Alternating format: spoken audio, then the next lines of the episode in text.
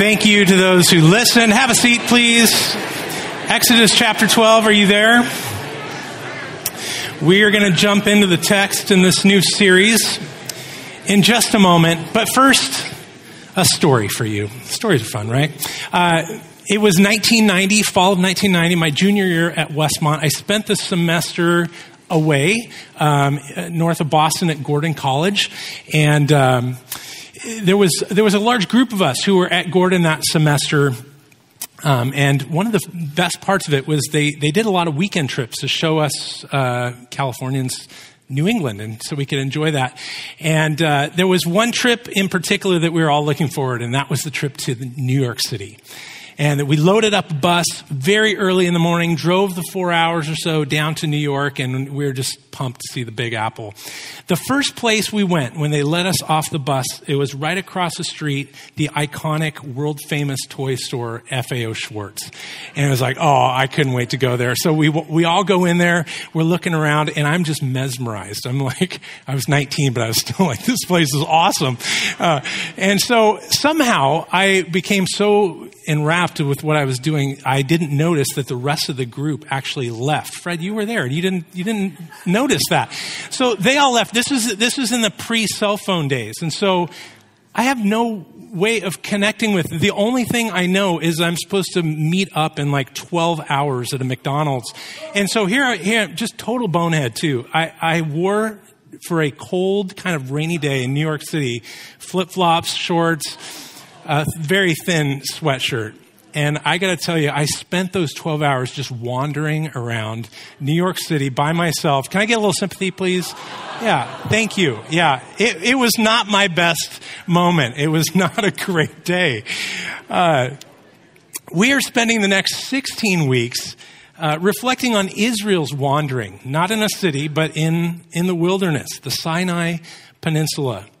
Uh, not for a day, for 40 years almost.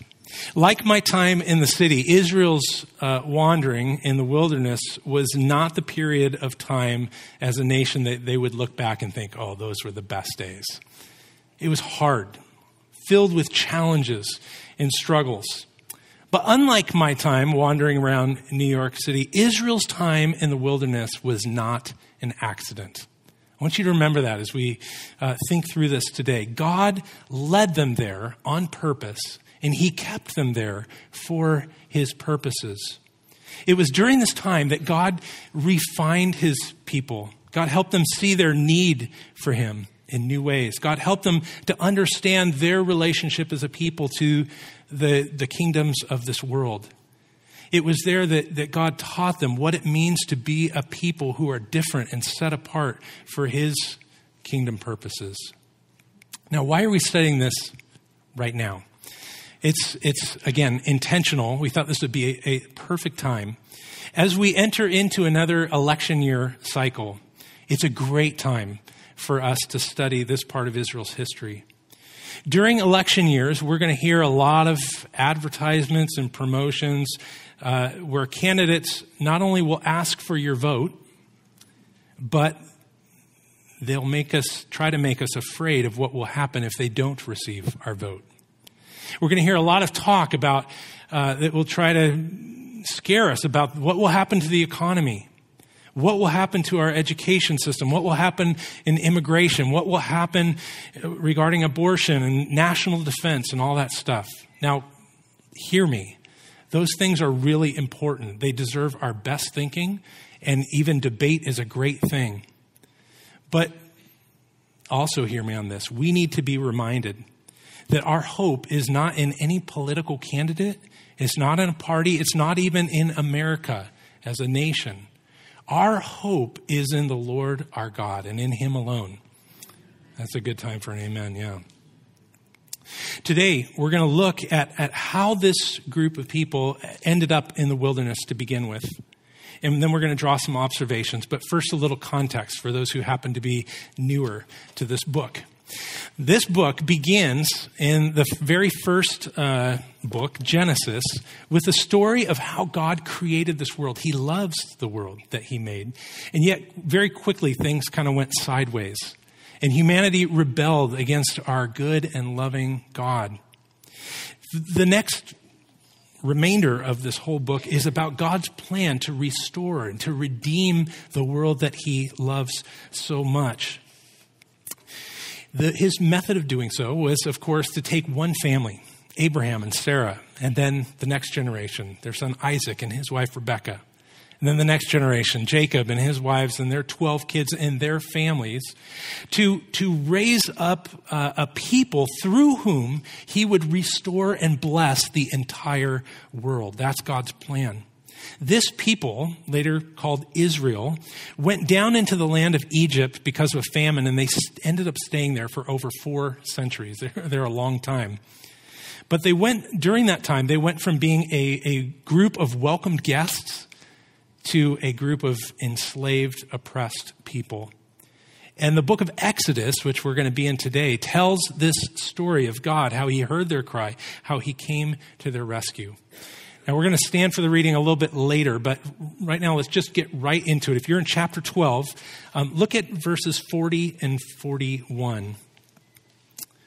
It tells us right here that the time that is, the people of Israel lived in Egypt was 430 years, and at the end of 40 years, on that very day, all the hosts of the Lord went out from the land of Egypt. So Exodus literally means departure or the way out. So from here on, they are moving out from this land of slavery into the wilderness. Now, what's going to happen next? We're not going to read through this part, but just skim through. God tells them immediately that during their time in the wilderness, they are to remember that they weren't always in the wilderness. They, they were brought out by God's powerful hand. So if you look at um, starting in verse 43 of chapter 12, he talks about the Passover meal. Now, what's Passover? Remember, Passover was related to the, the 10th and final plague that, that God sent through Moses on, on the land of Egypt that would take all of the firstborn children, human and animal. And yet, God created a, a safe space, a way out, uh, a protection from that judgment for his people. He told them to, to sacrifice a lamb, use its blood to paint on the door frames, and anybody who went and took refuge beneath that blood would be spared the, the judgment, that the angel of death would pass over their house and not harm them. So they are to, to celebrate this, this memorial meal to remember God's mighty salvation. Next, and look at chapter 13, verse 1 the Lord said to Moses, Consecrate to me all the firstborn, whatever is the first to open the womb among people of Israel, both man and beast, is mine. So again, this is another way he's telling them, remember my, the mighty salvation that I accomplished on your behalf before you came in to the land of Egypt. Remember that every time there's a firstborn. Remember that there God's judgment on their oppressors and remember God's mercy to you in sparing their firstborn and leading them out of slavery. And then, beginning in uh, verse 3 of chapter 13, does your Bible have a little heading over that section? Mine says, the Feast of Unleavened Bread. And everything that comes after that is reminding them about celebrating this annual one week long feast in which they weren't to eat any uh, food with leaven in it, rising agency. Why? Because when they came out of Egypt, God had uh, gotten them on the road and they had no time to let their bread rise. And so annually, this week long feast is to remind them again that God is a mighty Savior. And though they are in the wilderness, God has led them there. God has delivered them from the land of slavery. It was no accident. It was the Lord's power, the Lord's kindness, and all these things are a reminder of this. If that's not enough, we see this repeated phrase in chapter 13. Look at it. Uh, the, the end of verse 3, he says, uh, You came out of the house of slavery, for by a strong hand the Lord brought you up from this place. Skip down to verse 8. You shall tell your son on that day, It is because of what the Lord did for me when I came out of Egypt. And it shall be to you as a sign on your hand, a memorial between your eyes, that the law of the Lord may be in your mouth.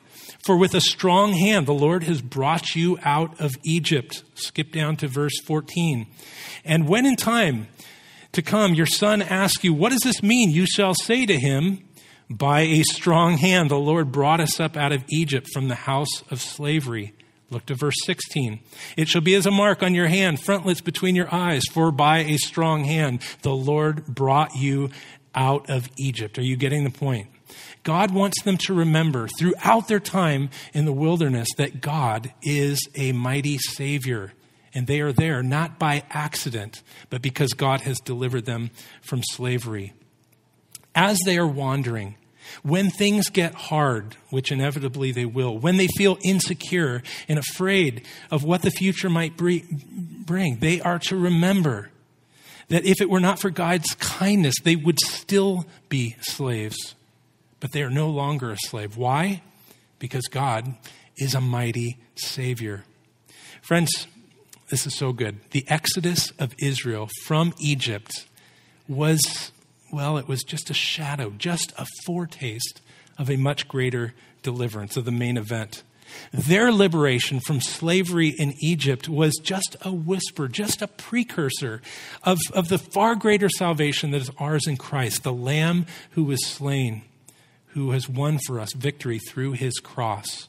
So when we studied Colossians last fall, we came to this, this great verse that reminds us that just as they were led out of a, a dark empire into a place of freedom, so we have been. Colossians 1 13 and 14 says this God has rescued us from the kingdom of darkness and transferred us into the kingdom of the Son he loves, who purchased our freedom and forgave our sins.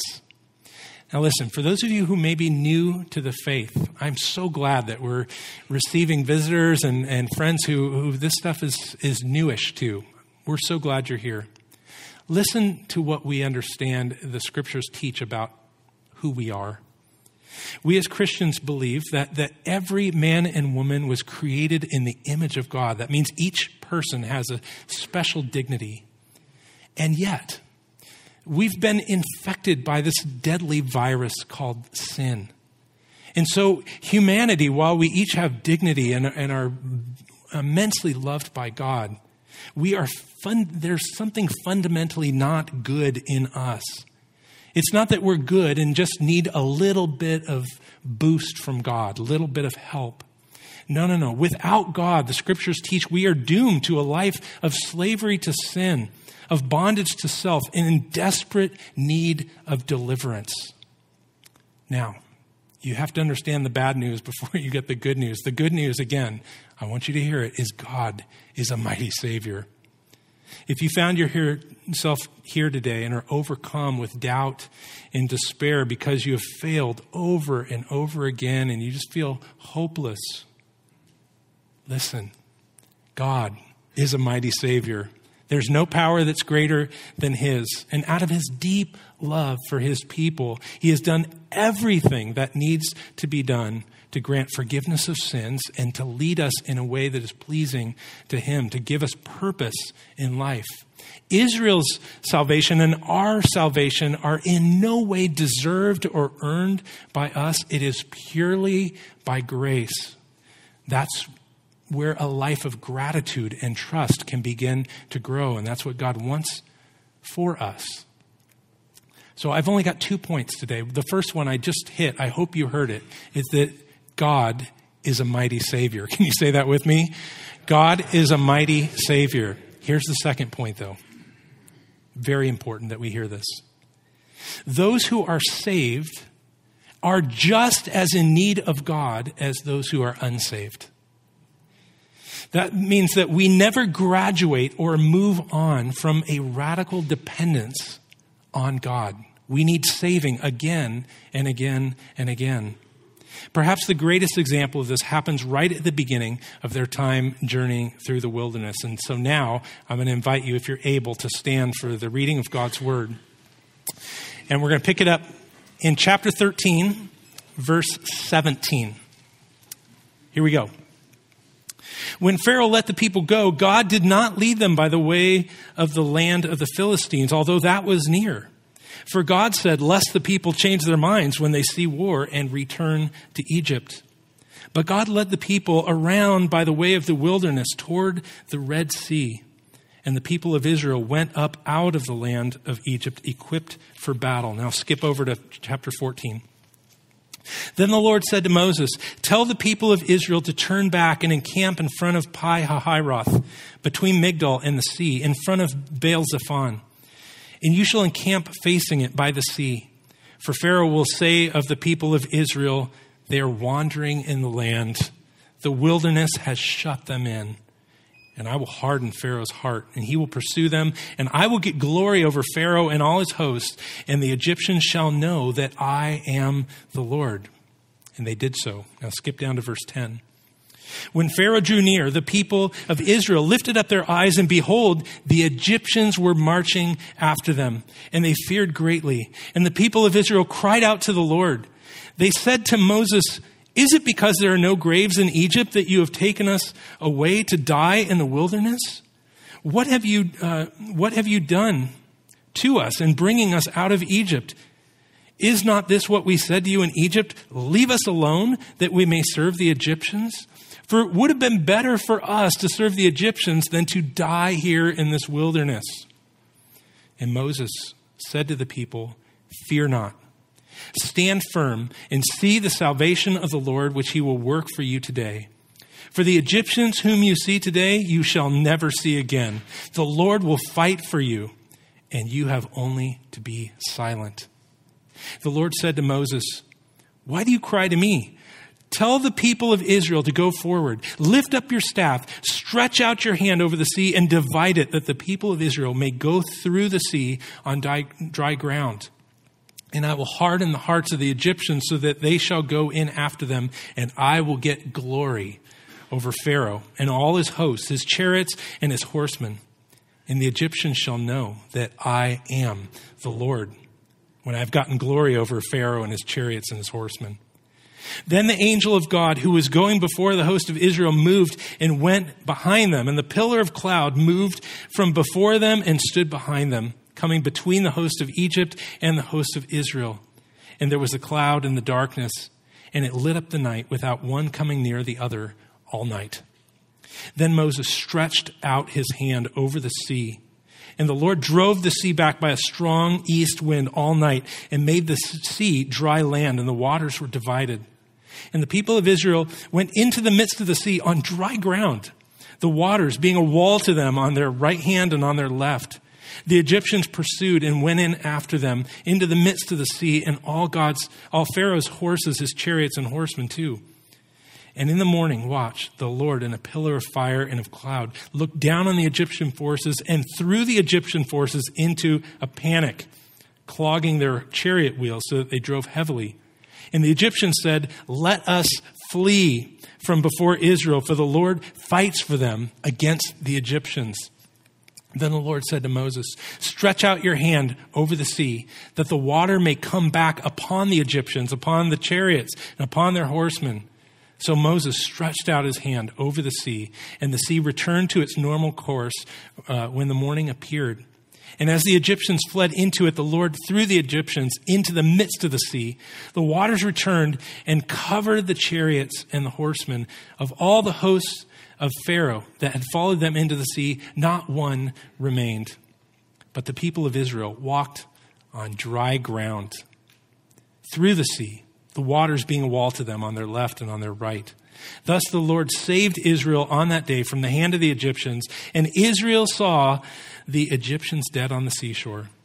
Israel saw the great power of the Lord used against the Egyptians, so the people feared the Lord, and they believed in the Lord and in his servant Moses. Now, get this. They're so excited. They sing an amazing song of victory, celebration. But skip over to chapter 15, verse 22. Then Moses made Israel set out from the Red Sea and they went into the wilderness of Shur.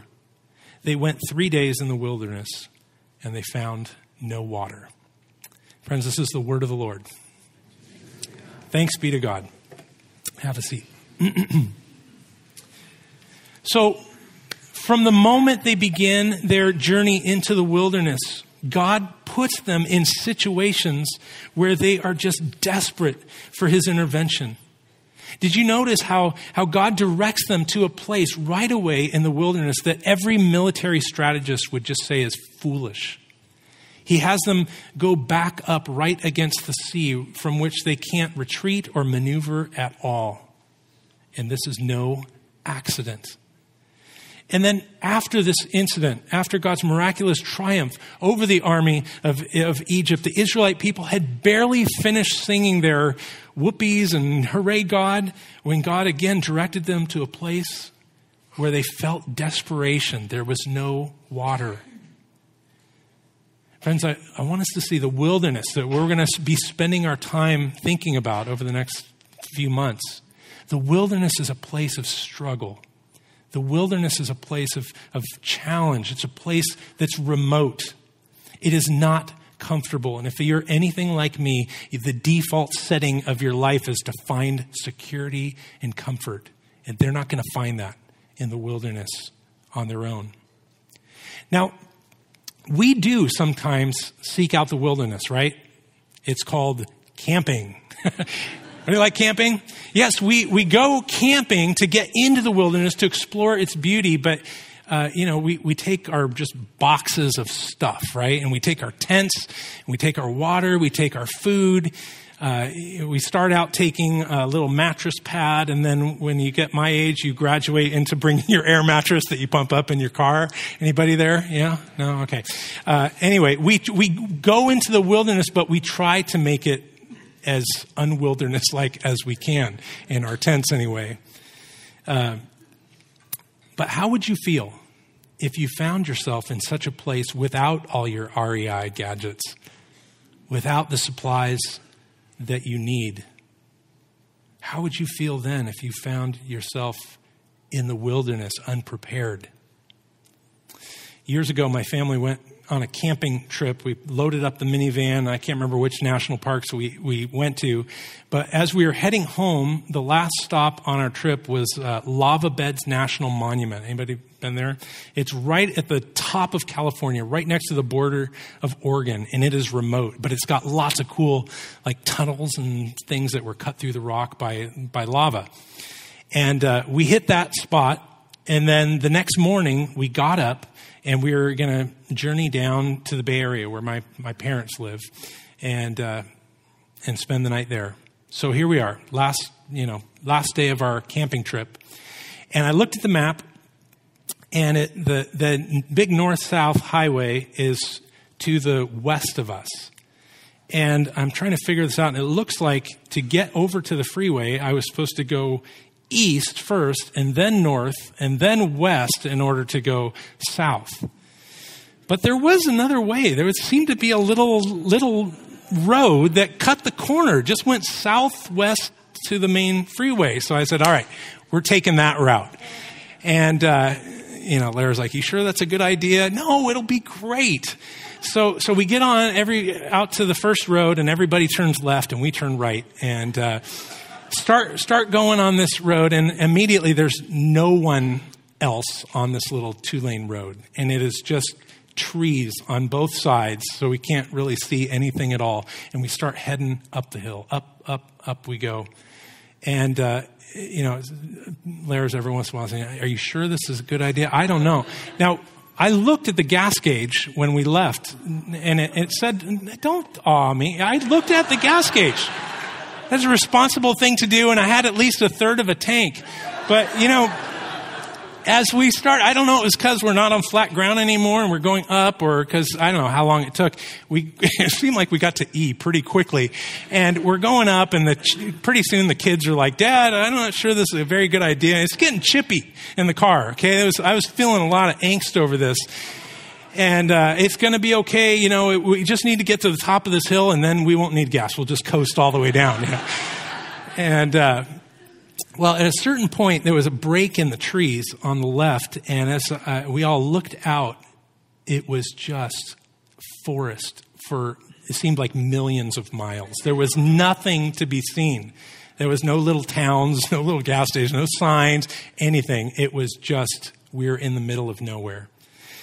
And it was at that point where I realized uh, we should probably. So we turned around and just cruised, you know, coasted down the hill, and we rolled into the ga- one gas station nearby just as we were running on fumes. Anyway, we made it. Set your heart at ease. Uh, Truth be told, though, it was scary. We've felt very small, very weak, in need. Truth be told, we don't like it much when God leads us to places like this. When we often just respond like Israel did Why did you bring me here? but the things that brought uh, that, that brought to bear on this wilderness journey to Israel, what did they find in the wilderness? They found heat, they found pressure, they found struggle. These are the very things, these are the very indispensable elements of transformation. These are how diamonds are made. God brings his people into the wilderness on purpose to do something beautiful in us. And just think for a minute about a, a master storyteller. What, the, the quickest way to ruin a good story is to get all of the conflict and the tension out of the story, right? It's just like this person was great and this person was great and they lived happily ever after. No one will read that story. Because a good story knows that you need to weave in tension and conflict, things that will get resolved at the end with a satisfying uh, note. God is a master storyteller, and He will lead you, He will lead us into the wilderness to do something beautiful in us. Or just think of a, a good cook, a good meal that they uh, cook crafts that often has a lot of cutting, a lot of pounding, a lot of heat. Sometimes there's ingredients that, that will be put in something that may taste bitter on their own or flavorless. And you think, why is this in here?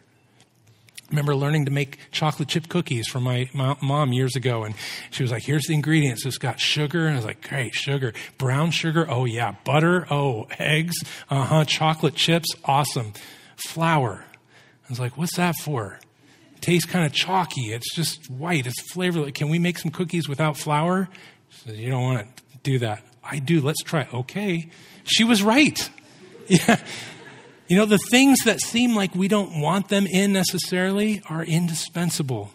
And God is like the master chef, bringing in ingredients to our lives that we may never choose, but He's making something amazing. The wilderness is like that, friends. The wilderness is a place of challenge, of deprivation, of struggle, but is it a place where God is at work? He leads His people there on purpose not as an end in itself, but as a way to bring about something good and beautiful in us. Why? Because He loves us. He wants what's best for us.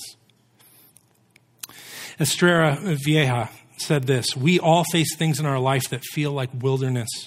Maybe like David, we can't seem to escape our problems. Like Abraham, we're not sure where to go or what to do. Maybe like Moses, we feel overwhelmed with our responsibilities. Or like Elijah, we're simply burnt out and we're in the wilderness. Do you ever feel like that? Maybe you feel like you're in that place right now. If you are, I'm guessing you would rather not stay in that place too long. I don't blame you, but let me encourage you with this.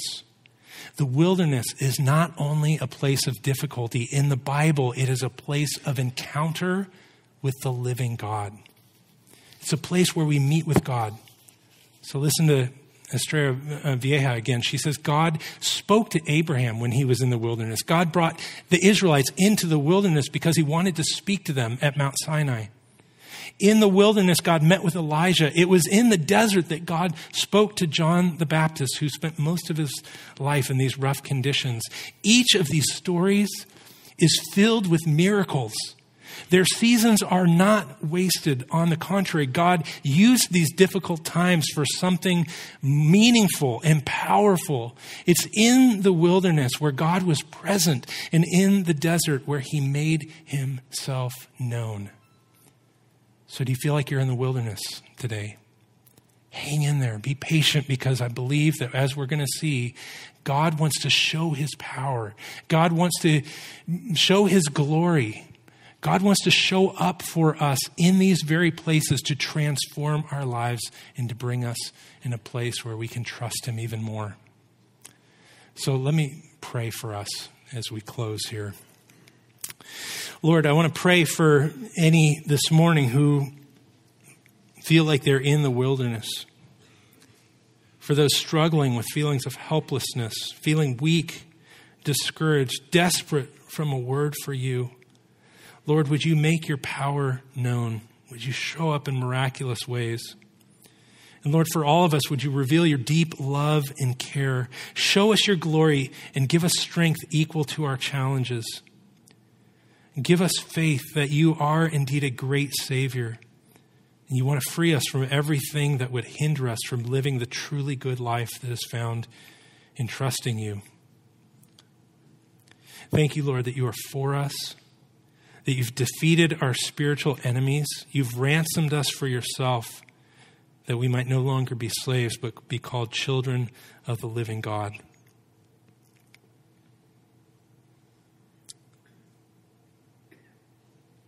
Lord, over the coming months, meet with your church and may we become more aware of our desperation for you. Lord, grow us. Build your church, Lord. In Jesus' name we pray. Amen. Well, Moses, Abraham, Elijah, these were not the only people to meet with God in the wilderness. Jesus went there, not accidentally, but on purpose. He went there to meet with God, to prepare for 40 days, just as Israel did for 40 years. He went to live there in complete dependence on God, and it was there that he did battle with our enemy, the devil. He prepared himself for the final battle that was to come on the cross. That's what we remember here each week that the, the life of perfect submission, complete trust in the Father, He lived that for us. Not only His death was for us, but His life was for us. And so I invite those of you who know Him, who love Him, to come and take these elements, this common bread, common wine that remem- uh, reminds us that God is a mighty Savior and He can be trusted again and again and again. Let's come and remember the body and blood of Christ that were broken and shed for the forgiveness of our sins. Amen.